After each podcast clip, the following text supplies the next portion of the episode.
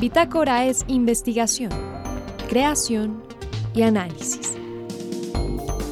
Aquí comienza Bitácora por Javeriana Estéreo.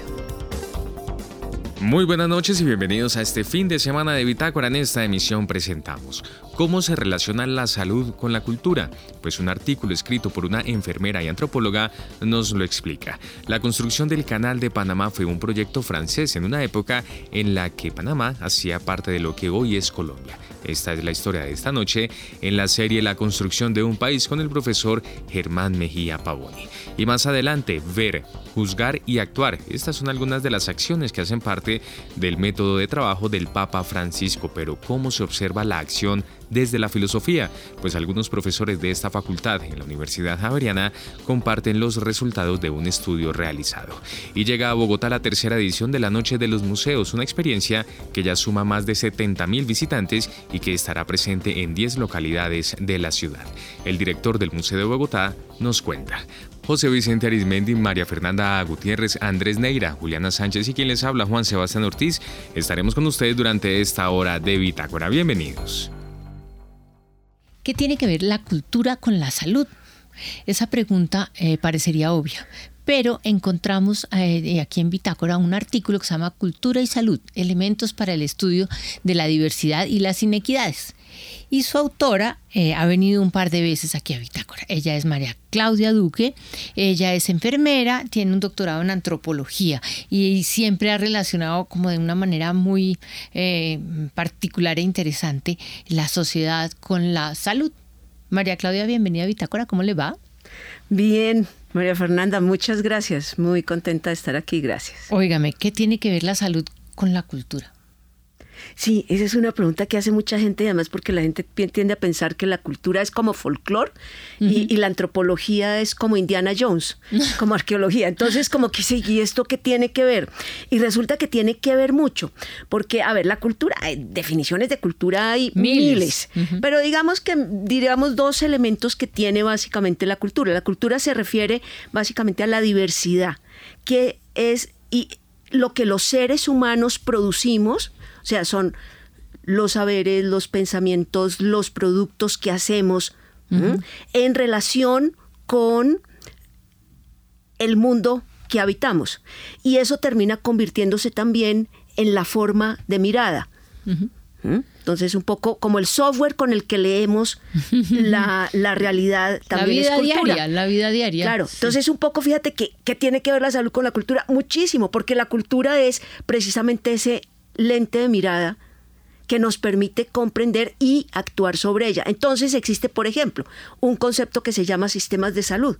Todo el mundo tendemos a pensar que los sistemas de salud son solamente todo lo que es la medicina eh, científica. Eh, lo que nos ofrece el, seguro. El, seguro. Sin embargo, en un concepto más amplio, sistemas de salud es todo el conjunto de saberes, prácticas e instituciones que tienen los diferentes grupos sociales para eh, solucionar los problemas, la enfermedad y los problemas de salud. Y entonces desde ahí, por ejemplo, existe la medicina guayú, la medicina embera, la, todos esos son eh, medicinas. Entonces ya de una vez la cultura lo que hace es ampliarnos esa mirada. Pero entonces quiere decir que un sistema de salud eh, tiene que adaptarse a una cultura. Yo diría que es lo contrario. O sea, los, a ver, primero también tener en cuenta que la cultura no es un concepto estático, sino que es dinámico y se está transformando. O sea, pensemos cualquier persona, probablemente tú, yo seguro que cuando antes de la ley 100 trabajamos en el, en, el salud, entonces vimos cómo era de diferente y cómo fue cambiando todas las prácticas, o sea, la cultura alrededor de la salud. Entonces, es lo que hacemos las personas es lo que va a constituir la cultura. Sí, eso es cierto, pero la salud es una, uno entendería la salud como una, claro que ya me dijo, no es una sola, pero la, pero bajo nuestro sistema de salud clásico, donde nos ponen una EPS y donde nos ponen a, tener un, un seguro médico, un seguro de salud, ese seguro de salud tiene que adaptarse a mí en mi espacio cultural, pero entonces después va y se adapta a los en Barranquilla a otro grupo, a los, ya, ya. Eh, sí, esa, a ver, eso es algo que es una conclusión, digamos, no solo lógica, sino política y ética, ¿cierto? Porque decíamos entonces, o sea, yo no puedo llegar con mi, si yo llego con mi saber institucional solamente y se lo impongo a las personas. Es probable que no le entre. No, exacto, que no le entre. Y es, por ejemplo, lo vimos como ejemplo eh, en la pandemia del COVID, cómo hubo muchas personas que definitivamente no quisieron vacunarse y por razones las que fueran y generalmente que argumentan, digamos que es que a mí no sé qué, que yo no creo en eso, que me viene que esto los Illuminati. que la religión no me deja chuzarme. Exactamente, todo eso. Entonces digamos que sí, esa es una conclusión y sí debería ser así. De hecho, esto es lo que se habla de la interculturalidad en los sistemas de salud y que tenemos que reconocer que, que hay eso y que entonces tenemos que yo diría, algunas personas dicen adaptar. Yo lo que digo en eso es, trabajo más desde Habermas, eh, y es desde acción comunicativa y es comuniquémonos. O sea, no pretendamos que yo sé, porque es que ese es el problema que tiene, eh, tienen esos modelos y han sido muy trabajados, particularmente desde enfermería. Por ejemplo, en Estados Unidos, Julian Lipson y todo eso son, han sido personas, digamos, eh, pioneras en, en, Estados Unidos y en el mundo en esos temas. Pero entonces no es que yo llegue a ver, a conocer entonces como un libro que ellos sacaron. Entonces, ¿cómo es que los colombianos entienden la salud? Entonces, que los colombianos se bañan todos los días. Está en un libro así. Entonces, listo. Entonces, cuando yo atiendo a un colombiano en San Francisco o en Washington, entonces lo voy a bañar todos los días. Eh, sí, sí, está. Eh, es como tratar de entender lo que está pasando en el otro. Claro, pero entonces resulta que hay colombianos que no se bañan todos los días. Si tú vas a ver, por ejemplo, gente en el altiplano cundiboyacense, no, hay esas prácticas. Entonces, ¿cuál es el problema de cuando esto se asume nuevamente como fórmulas mágicas? ¿sí? Que no funcionan. ¿Por qué? Porque la cultura es dinámica, porque cambia, porque yo no puedo homogenizar esas culturas. Entonces, ¿cuál es la propuesta? Digamos que yo, por ejemplo, trabajo en eso, incluso en la docencia. Tú encuentras personas con estudiantes de diferentes partes y todas esas cosas. Entonces es, más bien, cuénteme usted qué piensa. Yo no voy a decidir que usted, porque es eh, una persona que le veo rasgos, digamos, de afrodescendiente, entonces yo no voy a decidir que usted, por ejemplo, es del Pacífico o tiene esta mirada. Más bien le voy a preguntar, ¿usted qué piensa? Entonces es interactuar en comunicación. Uy, pero qué difícil, ¿no? Porque uno se encuentra con gente todo el día en diferentes, con diferentes culturas. Usted plantea en su artículo tres prácticas de salud pública que la, que, se, que la relaciona con la cultura. Usted dice, la historia natural de la enfermedad se relaciona con la cultura, la atención primaria en salud y la promoción de la salud. Pero a mí me parece que no son solo esas, son todas. Todas. Todas, total. ¿Y usted por qué escoge esas tres de manera tan particular?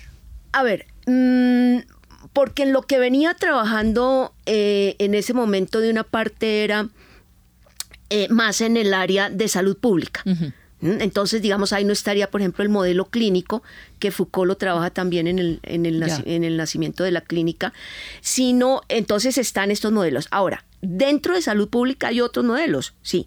¿Por qué esos tres? Porque históricamente son los que en Colombia y en América Latina, y llamémosle un poco en Occidente, pero sobre todo en, Colombia y en América Latina, son los que han definido e incluso todavía siguen funcionando como modelos para estructurar, para diseñar políticas y para comprender las realidades.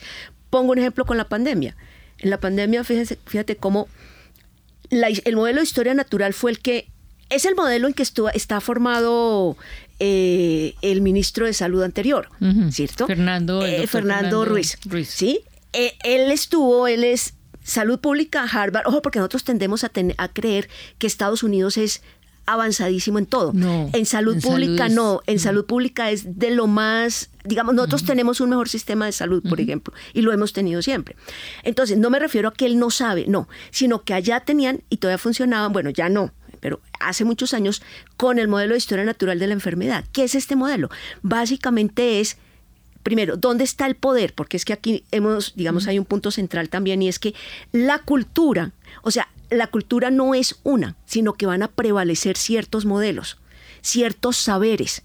¿Cuáles son los saberes que tienden a prevalecer? los que hegemónicamente, mejor dicho, los que están controlados por quienes tienen más poder. Entonces, vamos, mejor dicho, con, lo, con la pandemia. Hubo miles de interpretaciones, que esto no está pasando, que nos van a nos están controlando, que nos están poniendo un chip, todas esas cosas. Frente a todas esas interpretaciones, la biomedicina prevalece porque es el modelo que todos eh, aceptamos. no todos, sino la mayoría. Sin embargo, si tú estás, y ahí meto otro concepto, no sé si estoy siendo muy, pero es Brigitte Jordan, una antropóloga estadounidense, trabajó, hizo su trabajo de campo en los 70 o antes, en, eh, con parteras en, en, mayas en, en México.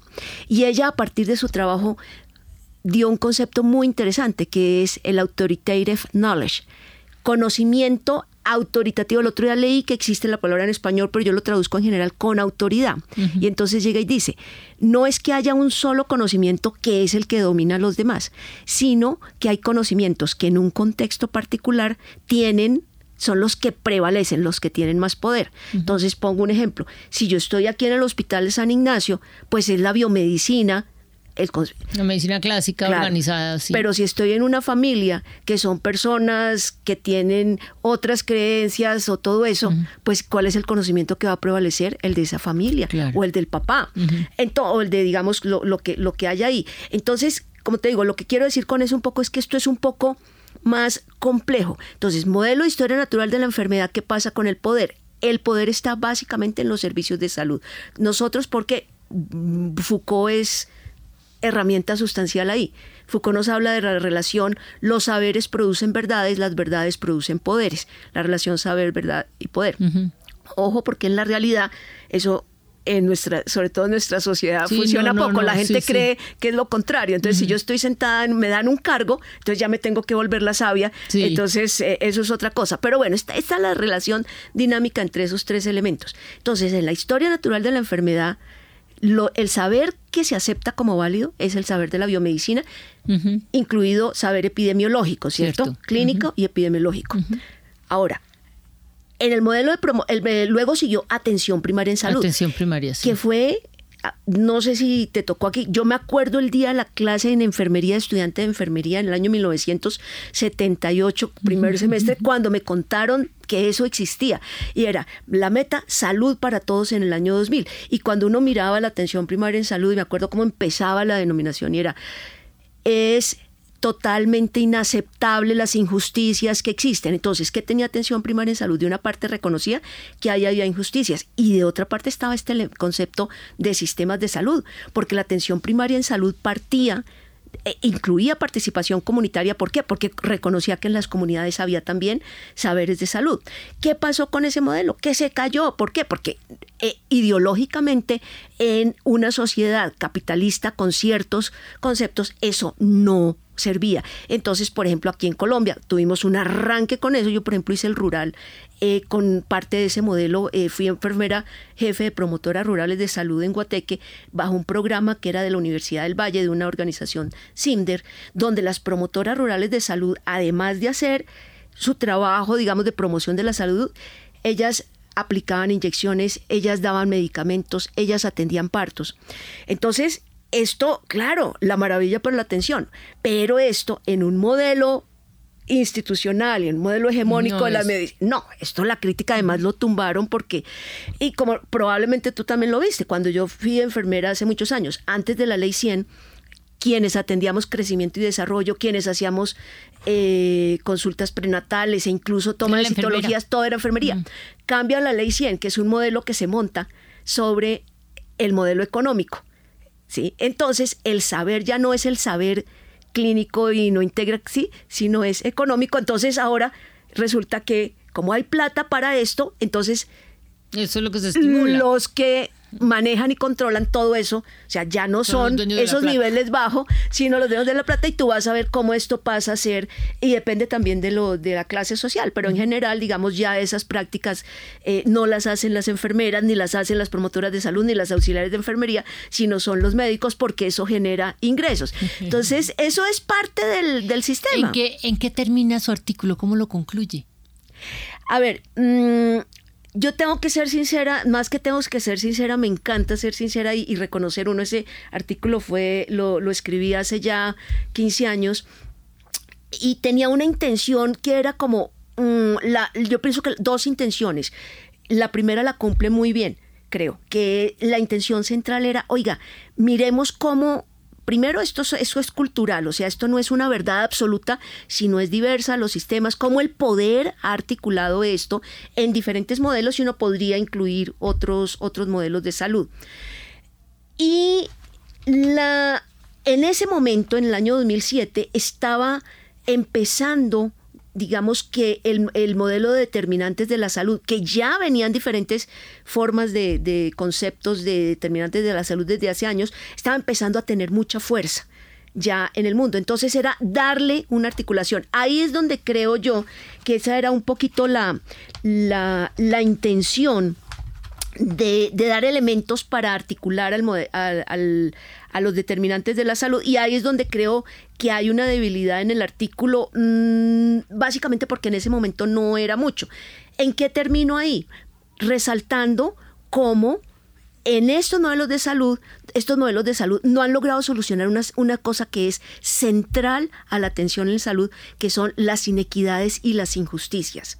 Resulta que hemos avanzado muchísimo en tecnología, una cantidad de cosas que son, pero resulta que en ciertas cosas básicas todo esto depende de dónde se encuentra uno ubicado en, el, en la clase social. Qué triste.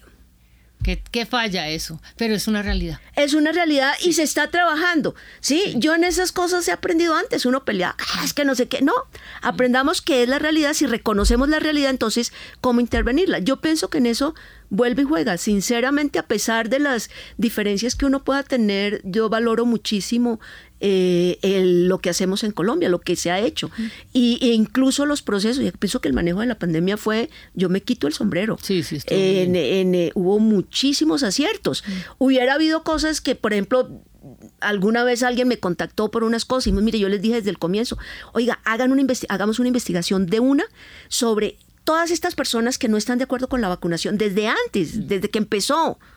Y, mire que para poder llegar desde allá no hubo ningún interés. ¿Por qué? Porque desde el modelo de historia natural de la enfermedad eso no tiene sentido. Pero en general se, se respondió y creo que el cambio para ahorita precisamente viene una persona que tiene un modelo de determinantes de la salud donde buscan trabajar las inequidades. Entonces yo creo que aquí hay cosas interesantes, elementos interesantes. Yo siempre trato de ver el vaso medio lleno, de dejemos de echar y buscar culpables, sino analicemos la realidad y, apoyemos lo que, pueda, lo que pueda ser bueno. Enfermera y antropóloga María Claudia Duque, es usted muy amable tiene que eh, actualizar el artículo. Usted dice que lo hizo hace 15 años, me hace el favor, y lo pone al día de hoy. A ver cómo la ve, porque estamos en un momento difícil. Eh, y de cambios en salud que va a ser muy interesante. Muchas, muchas gracias y siempre bienvenida por aquí, por Javeriana Estéreo. Muchas gracias, María Fernanda. Yo feliz. Javeriana Estéreo, sin fronteras.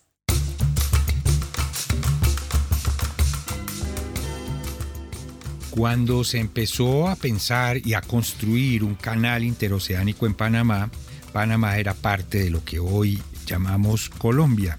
Y ese primer proyecto a gran escala era francés.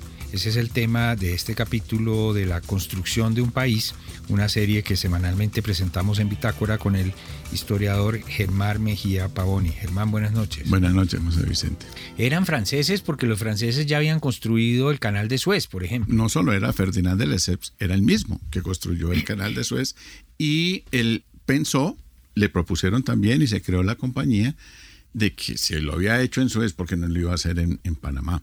Y dan forma a la compañía y toman la decisión, bueno, ya se había tomado la decisión de que iba a ser por Panamá y empieza la construcción de esa obra. Luego sí, la primera parte de la construcción del canal es francesa, son ingenieros y capitales franceses con algo de colombianos. Con experiencia en canales interoceánicos, pues es decir. De la ingeniería, pero es que se van a enfrentar con que son mundos totalmente distintos. Una cosa era en el desierto abrir a nivel un canal, que ese es el que hay en Suez, y otra cosa es, les pensó que aquí iba a ser un canal a, nivel, o sea que la altura entre el Océano Atlántico y el Pacífico es distinta. Y resolver ese problema. Él creía que no había necesidad y que lo podía hacer derecho. Y después de 8 o 10 años de estar lidiando con eso, llegan a la conclusión que le habían dicho desde el comienzo, el canal tiene que ser con esclusas. Claro, y eso significa, para quienes no han estado allí, pero valdría la pena que busquen los videos en internet, que hay que subir los barcos, literalmente. Claro, claro. Y no tiene solución, sencillamente porque hay un desnivel que hay que surtir. Digamos, la primera gran decisión fue por dónde y esa, desde la época de Balboa, o sea, cuando se descubre el famoso Mar del Sur, ya se pensaba que había necesidad de comunicar los dos océanos.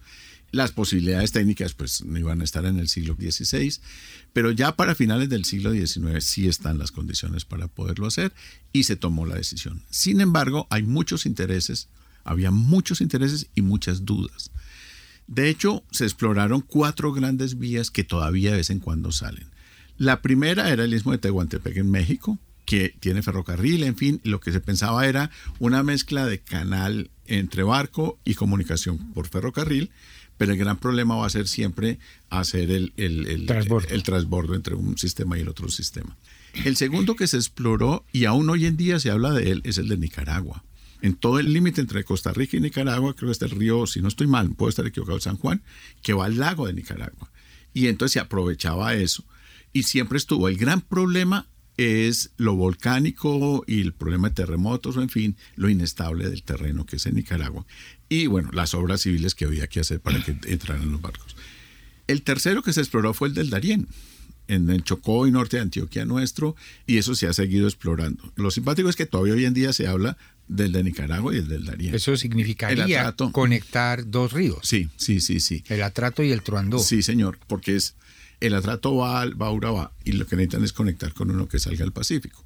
Pero en definitiva se llegó a la, a la conclusión que era obvia, que era por Panamá. De hecho, el ferrocarril de Panamá, que ya hablamos aquí en uno de nuestros programas, el de 1850, ya existía y ya había demostrado que la vía obvia y la más corta era por esa parte de Panamá.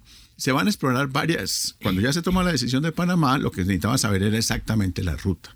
Y la ruta final, pues la que va a llevar de lo que se llamaba Puerto Limón o Colón a Ciudad de Panamá.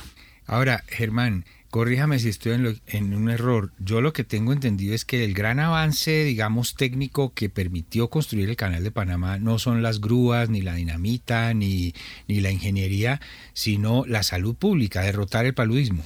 Por eso parte de eso es la quiebra del ESEPS. Eso lo, lo resuelven los norteamericanos cuando ellos construyen el canal. Sí, sí, vencer los mosquitos fue mucho más importante que los tractores y que todo eso, sin decir que eso no era importante, porque la mortandad fue inmensa. Llegó un momento hacia 1888, antes de que quebrara la compañía francesa en el 89, en que en Panamá estaban trabajando unas 19 mil personas. O sea, lo importante es que el canal francés sí, ya se estaba terminando la primera esclusa, ya tenía una gran parte del trayecto, porque el gran problema del canal de Panamá era lo que llaman el corte de culebra, que era abrir un pedazo de cordillera, que era el, gran obstáculo entre los dos océanos, ya estaba muy adelantado cuando quiebra la empresa. Y es esa quiebra la que va a dejar eso ahí quieto hasta que viene el, bueno, la separación de Panamá, por supuesto, y la adquisición a Panamá de las obras del canal por Estados Unidos, y ellos ellos encuentran que ya había gran parte de las obras hechas. Y lo que ellos iban a vencer realmente es el problema del paludismo. Porque es que se morían por miles los, los trabajadores en la época de los franceses. Sí, claro. Ahora, Estados Unidos era una potencia que estaba recién emergiendo, ¿no? Sí, y, que necesitaba urgentemente el canal. O sea, realmente Estados Unidos estuvo detrás de todas las exploraciones en el siglo XIX. Y es más, ellos amenazan al ESEP, a decir, usted, usted no va a completar ese canal, eso es nuestro. Eso siempre estuvo dando vueltas por una razón muy, muy sencilla. La razón por la cual se construye el ferrocarril, que lo conversamos aquí, ¿qué es lo que ocurre en California en 1845? La fiebre del oro. La fiebre del oro.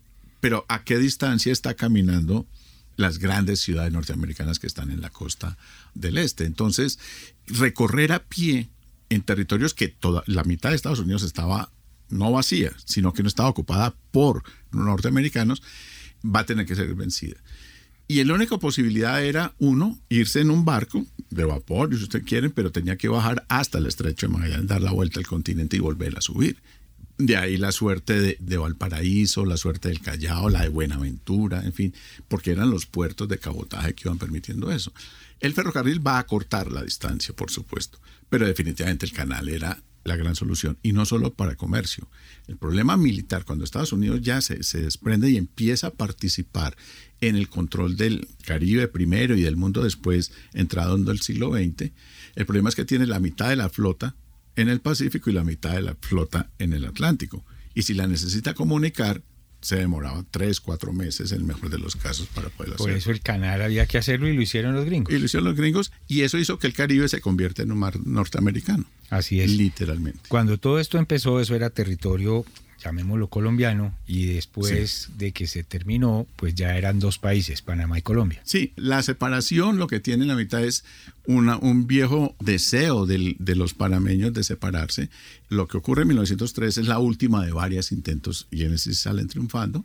Van a aprovechar la guerra de los mil días a propósito de lo que hablábamos en otro programa, pero... Y una manito de los gringos ah, también. Pero con la ayuda de ellos. O sea, ellos ponen sus barcos al frente y le dicen al, al ejército colombiano que iba caminando a pie desde Bogotá.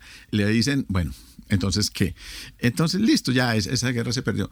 Pero son, es un deseo panameño que en el fondo tiene razones de ser, porque la lejanía había hecho que realmente de Bogotá a Panamá, a pesar de que a través de Cartagena muchos panameños estuvieron, bueno, colombianos estuvieron en Panamá y panameños estuvieron en, en Colombia para esa época, era un territorio olvidado. Era sumamente lejano, ya era un departamento del país que nadie le paraba bolas y los panameños tenían razón en decir ya esto no más. Entonces coincidieron esos deseos de separatistas panameños con el canal que estaba en ese momento frenado en su construcción, con la necesidad que tenía Estados Unidos de controlar esa vía. Queda reseñado por ahora, porque aquí todos los temas vienen y van en esta serie de la construcción de un país, el proyecto del canal francés, que después fue un canal de Estados Unidos en Panamá. Germán Mejía Pavoni, muchas gracias y hasta la próxima. José Vicente, buenas noches, que estés muy bien.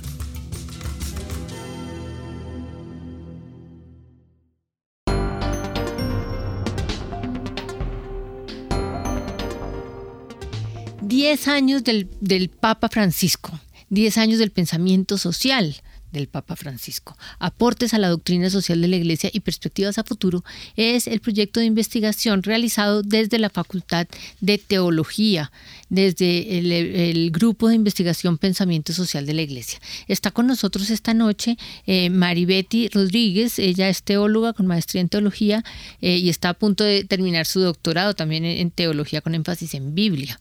Eh, tenemos a Wilmar Roldán, que es teólogo, tiene maestría en comunicación, en teología y comunicación, una mezcla ahí, y eh, tiene su doctorado también en teología, al igual que el director del grupo, que es Santiago Sierra, que es teólogo con doctor en teología y además es filósofo. Eh, queridos profesores, ustedes llevan muchos años de su vida trabajando y trabajando y trabajando, o estudiando y estudiando y estudiando. Las dos cosas. Sí, porque después de leer esta pequeña introducción quedo totalmente sorprendida de ver que, es decir, están aquí eh, casi que en su momento de descanso de sus procesos de estudio y trabajo. ¿Por qué nos llama la atención? Bueno, los 10 años del Papa Francisco nos llaman la atención porque han sido 10 años muy chéveres. Eh, pero ustedes tienen un proyecto que se llama 10 años del pensamiento social del Papa Francisco. Eso es un poquito, eh, como dirían por ahí, redundante, porque ese Papa tiene un pensamiento social. Y ustedes simplemente se han dedicado a marcar más, a mostrarlo. ¿Qué, busca el proyecto? Bueno, muchísimas gracias María Fernanda por la invitación a este programa. Eh, sí, lo que queremos es un poquito mostrar qué es eso de lo que venimos investigando en nuestro grupo que pues también tiene ese mismo nombre, Pensamiento Social de la Iglesia, y dar a conocer un poco lo que sabemos, por lo que hemos investigado, y como mostrar también lo que se viene haciendo en la investigación en nuestra facultad. Creo que el Papa entusiasma a las personas siendo teólogos, no teólogos, siendo ingenieros, bacteriólogos, médicos, Totalmente abogados, todos, A todos entusiasma a todo el mundo y nosotros también queremos también compartir ese entusiasmo que nosotros tenemos pues por esta investigación. Nosotros estamos dentro del marco del pensamiento social de la iglesia y el Papa pues ha sido un pues un pensador muy importante que ha dado a conocer también es ese pensamiento social. Y creo que esto es importante tenerlo en cuenta porque también bebe de las vertientes del pensamiento social latinoamericano, al ser un papa argentino, por supuesto. Entonces creo que eso también es importante y ver cómo el papa también está en consonancia con el pensamiento universal de la iglesia, pero también desde sus raíces latinoamericanas tan, tan cercanas al pueblo, con un lenguaje del pueblo, con una visión del pueblo. Entonces por eso nosotros queremos retomar todo ese, ese valor, todo ese tesoro de la tradición magisterial universal, de, de la tradición eclesial, y llevarlo pues a expresarlo en varios puntos que son importantes que pues posteriormente vamos a desarrollar en la publicación que vamos a hacer de los 10 años del Papa Francisco y tenemos también otros invitados ahí que ya hablaremos más adelante. Profesora eh, Rodríguez, usted dentro del proyecto es la coordinadora del semillero, es decir, se dedica a trabajar con los muchachos. ¿Cómo funciona un semillero de teología dedicado a estudiar al Papa? Muy bien. Bueno, en principio es como recordar que dentro de la universidad, en la investigación, eh, se busca eh, animar a los estudiantes en los semilleros a aprender a investigar investigando. En este semillero, pues en la línea social, hemos nos hemos centrado un poquito en el pensamiento del Papa, eh, sencillamente porque eh, es su línea, es su manera de relacionarse con los jóvenes, eh, de relacionarse en general con la gente, lo que entusiasma a los chicos en esta mirada de apertura de, que tiene la iglesia y en este nuevo diálogo que quiere establecer la iglesia con la sociedad. Entonces, desde esa perspectiva vamos mirando con los chicos, En los documentos que pues nos ha, nos ha propuesto el Papa, eh, viendo con ellos cómo él va haciendo hincapié y va señalando eh, esa, ese diálogo, esa relación ¿sí? de, la, de la iglesia, de anunciar a Jesucristo ah, con la sociedad con la sociedad en general, ¿no? Y pues los chicos están muy animados, de hecho en el semillero eh, tenemos pues los, los estudiantes de la Facultad de Teología, algunos estudiantes de la Facultad de Teología, pero el entusiasmo ha hecho que se unan otros.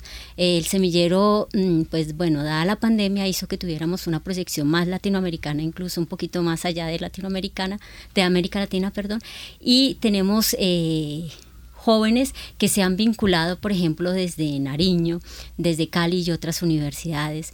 Ah, ¿Cuántos son en total entonces? Somos 18. Somos 18. 18 dedicados a estudiar los 10 años. 18 dedicados a estudiar el pensamiento social de la iglesia y en este semestre ellos están haciendo un texto muy interesante sobre la sinodalidad en tres perspectivas, desde la mirada de los jóvenes, desde la mirada de las comunidades y desde la mirada de las mujeres. Es un poquito como por ahí. ¿Qué es la sinodalidad? Bueno, básicamente es esta, esta propuesta que nos hace el, el Papa de repensarnos y recordar que como iglesia... Eh, tenemos un proyecto común y que desde la diversidad caminamos hacia él, ¿cierto? Y es un poco el tema de construir mejores condiciones de vida para todos desde la iglesia. Mire usted, eh, profesor Wilmar, es que me quedé pendiente ahora que la profesora contaba cómo trabajaban eh, cuando uno está ya estudiando eh, comunicación y todos sus anexos, aprende el método famoso del análisis de discurso uno estudia al Papa con un análisis de discurso o uno trasciende los métodos clásicos de investigación cualitativa para, para estudiar al Papa? Los trascendemos. Los trascendemos porque yo creo que ahí está la novedad, una de las novedades del Papa Francisco y es que nos lleva a correr las márgenes de lo que era tradicional, común, lo que era corriente. Y eso es, ese ha sido uno de los grandes desafíos que hemos tenido al analizar el pensamiento social del Papa Francisco, porque nos corrió todos los límites de lo que ya habíamos trabajado del pensamiento social de los otros papas. Y nos los corrió, y quiero hacer énfasis en la primera pregunta que María Fernanda nos planteó sobre si es redundante hablar del pensamiento social del Papa Francisco, y yo creo que más que redundante es ser enfáticos y eso sí ha sido una característica del magisterio del Papa Francisco. Y por eso hacer análisis tiene que trascender la frontera de solamente hacer un análisis del discurso, sino que hacemos un análisis del, del, método que ha seguido el Papa Francisco, que no es otra cosa que el método latinoamericano de hacer teología, del ver, juzgar y actuar. Pero adicional a ello, yo sí creo que eh, es, es un pensamiento social enfático porque tiene un dinamismo de salida, un dinamismo de escucha permanente y de caminar con el pueblo. Y ahí yo creo que radica elementos novedosos para el análisis nuestro, que nos ha hecho cruzar la frontera de lo analítico discursivo y nos ha llevado a analizar más el método y la injerencia que ha tenido su propuesta en la iglesia y en el mundo. Eh, ¿Alguno de ustedes tres me puede dar un resultado? ¿Ya tienen resultados? ¿Cuántos años lleva el proyecto y ya tienen resultados? Claro que sí, eh, María Fernanda. Eh, ya tenemos varias publicaciones, tenemos varios artículos también, pues que pues, luego podemos compartir y creo que uno de los resultados como más interesantes es la conformación del mismo grupo y el poderlo posicionar eh, en la universidad, en la facultad y obviamente pues en las convocatorias de MinCiencias. Creo que eso es importante y pues ha sido escalafonado muy positivamente y como es un grupo tan joven, vamos a cumplir el año que viene apenas cinco años, y obviamente vamos a hacer todas las celebraciones, que tendrá mucho que ver también con la celebración de los 10 años del Papa Francisco, pero nosotros como grupo de investigación, que antes fuimos grupos de estudio, nos consolidamos entonces también en estos últimos cinco años. Vamos entonces también como resultado de esta investigación, ya como a futuro también como para ir pensando en, en, la finalización de este, de este proyecto de investigación, celebrará el 13 de marzo, que se cumplen los 10 años del Papa Francisco, con el lanzamiento de, un libro que recoge los principales hitos.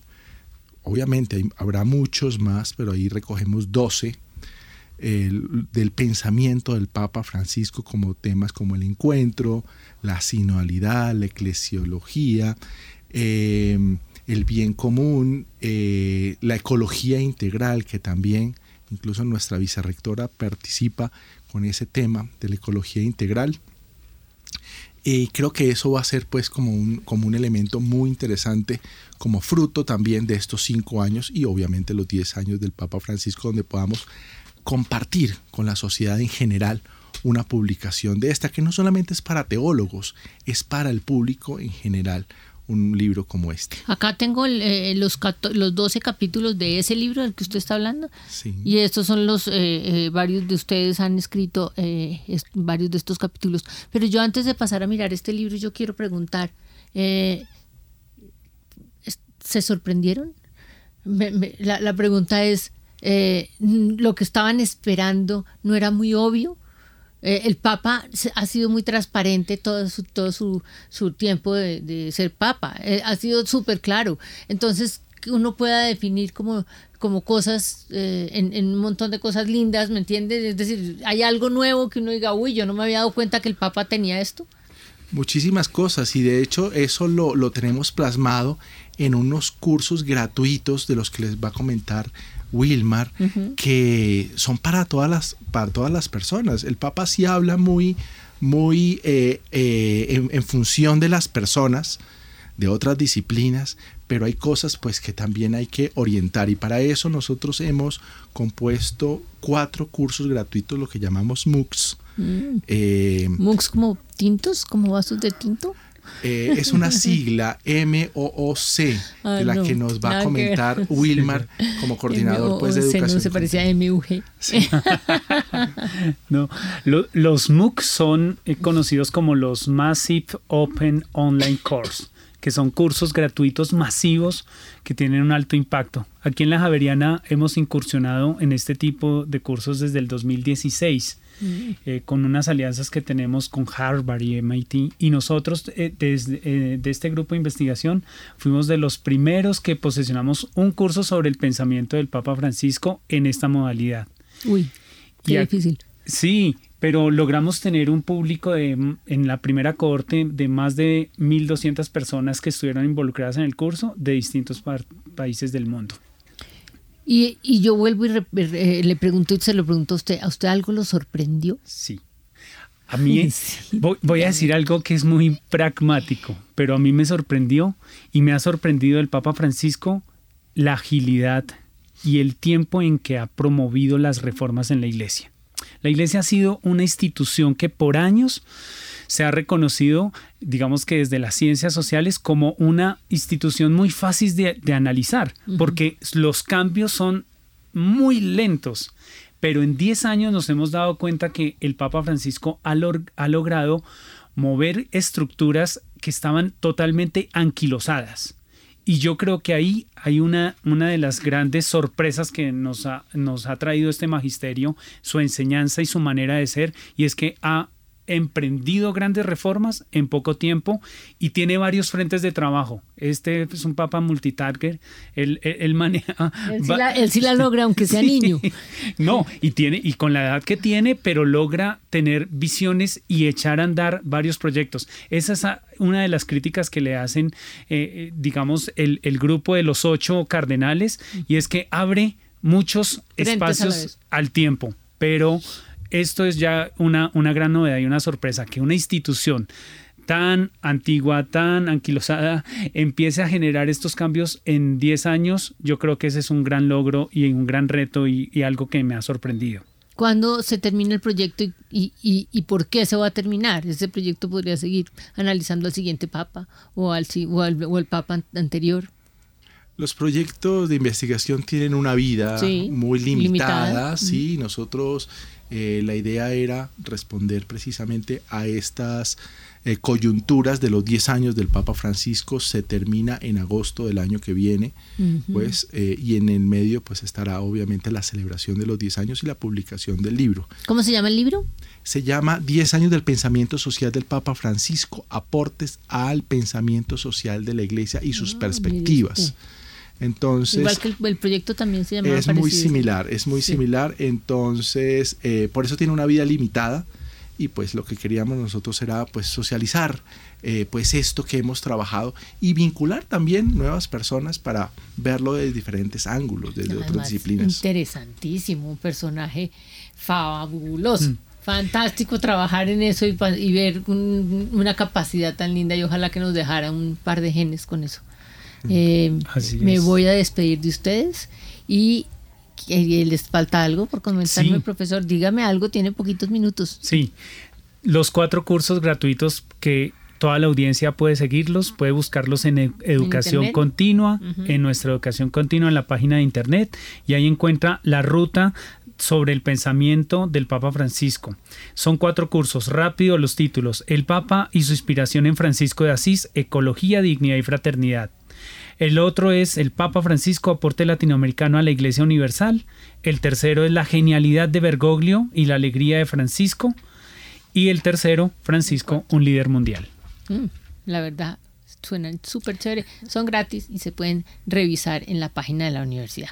Muchas gracias, estimados profesores Santiago Sierra, Mary Betty Rodríguez y Wilmar Roldán por haber estado conmigo esta noche en Bitácora. Y yo digo, recordar o vivir o compartir con nosotros eh, esta belleza de ser humano que es el Papa. Muchas gracias. Gracias. Muchas gracias. Javeriana Estéreo, sin fronteras.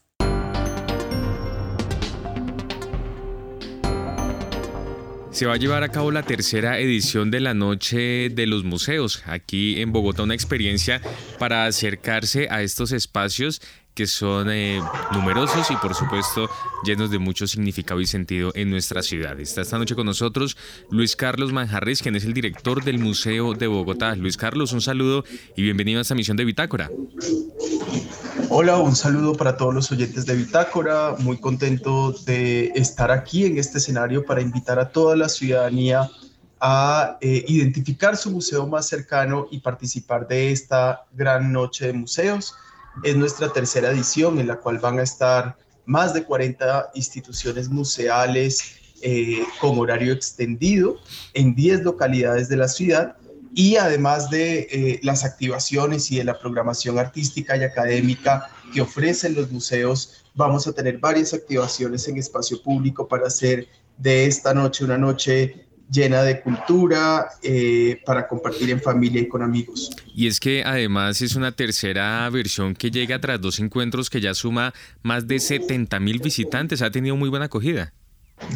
Sí, realmente esta, esta iniciativa, pues eh, les cuento a todos, eh, es una iniciativa que surge después de, de la crisis ocasionada por la pandemia, porque varios de los museos nos vimos eh, afectados y en nuestra labor de pensarnos nuestra función social como espacios museológicos, también nos sentimos convocados y llamados a resarcir o a retribuir eh, la cultura, la noche, pero también aportar a la reactivación económica de los sectores circundantes y de los entornos alrededor de los museos.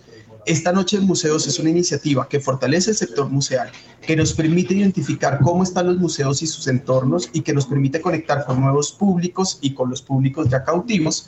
Eh, y ha tenido una acogida impresionante. Creo que una de las cosas que más satisfacción nos genera entre los museos es ver cómo eh, hay un aumento en las ventas, pero también cómo se aumenta la percepción de seguridad de la ciudad y cómo la noche puede ser habitada por familias.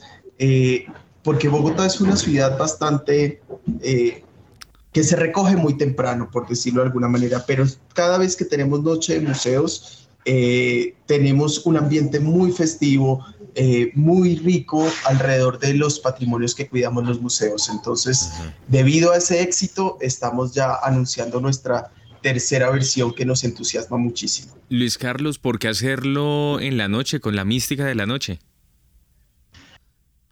Curiosamente, la noche nos posibilita también agudizar los sentidos. Eh, la noche nos posibilita hablar de temas también que son relevantes, importantes y sobre todo la noche nos posibilita el encuentro y el disfrute y el entretenimiento.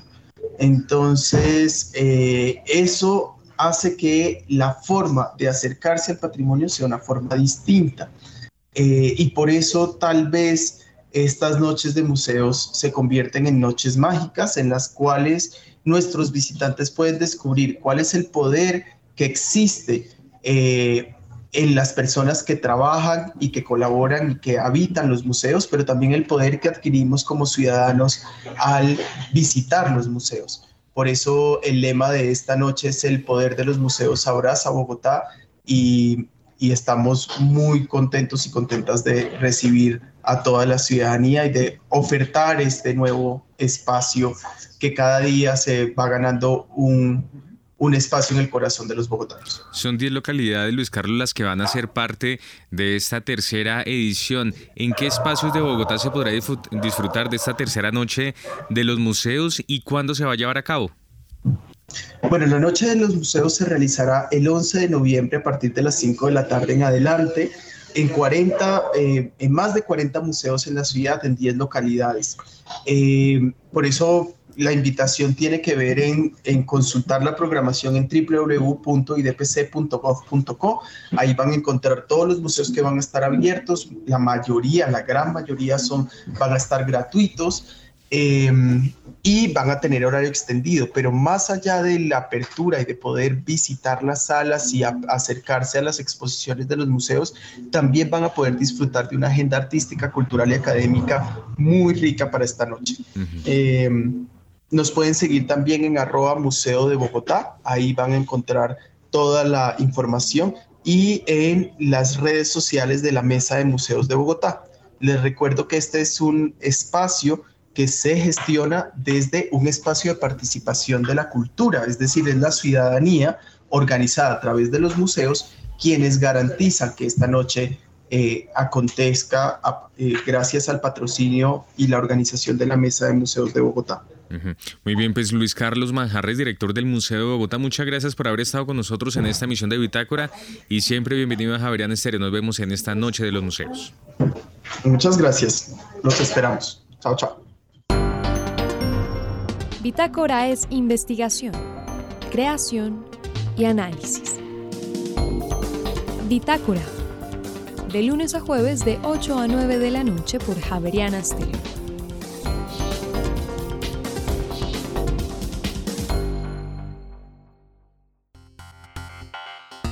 Y antes de finalizar esta emisión de Bitácora, les tenemos recomendaciones culturales para que ustedes se programen con nosotros durante este puente festivo. Iniciamos nuestra agenda cultural con el concierto de la ganadora Premio Peña de Mujeres 2022, Catalina Ávila. Este será un espacio de danza, música relacionadas con lo femenino, lo social y también lo cultural. Mañana, desde las 6 de la tarde, en el muelle de la Fundación Gilberto Alzate Avendaño. Por otra parte, el próximo sábado 5 de noviembre, desde la 1 de la tarde, se llevará a cabo Joropo al Parque, la primera vez que se celebra esta fiesta en la Plaza de Bolívar y la Carrera Séptima en Bogotá. Un evento con diversas expresiones artísticas de los llanos orientales. Se mostrará el talento de bailarines, escuelas y compañías dancísticas de Joropo y danza llanera con actuaciones de los casareños, Aries Vigot, el romántico del llano, y Walter Silva, una de las figuras más representativas de la voz en recia. Recuerde, desde la una de la tarde en la Plaza de Bolívar. Por otra parte, el próximo domingo se realizará el taller Hangul y Caligrafía Coreana, un espacio que explora los principios e historia del Hangul, la construcción de símbolos, su estructura, la conformación de sílabas y palabras coreanas. También se podrán escribir nombres y palabras sencillas de la mano de los profesores del Instituto Sejong, desde las 12 y 30 del mediodía el próximo domingo en el Museo del Oro en el centro de Bogotá. Y finalmente el próximo lunes festivo se realizará el encuentro Las posibilidades del futuro. Este será un espacio en el que los libros se convertirán en una baraja de cartas del tarot y por medio de sus páginas, cuentos y relatos se descubrirán las nuevas posibilidades del futuro. Desde las 2 de la tarde en la Biblioteca Pública Escolar Pasquilla en el sur de Bogotá. Y así llegamos al final de esta misión de Bitácora. Ustedes muchas gracias por haber estado con nosotros. Los invitamos a que continúen en Javeriana Estéreo. Ya llega una nueva entrega de la serie 50 vidas y a continuación Luis Fernando Rondón y Rock 91.9. Que tengan todos ustedes un feliz puente festivo.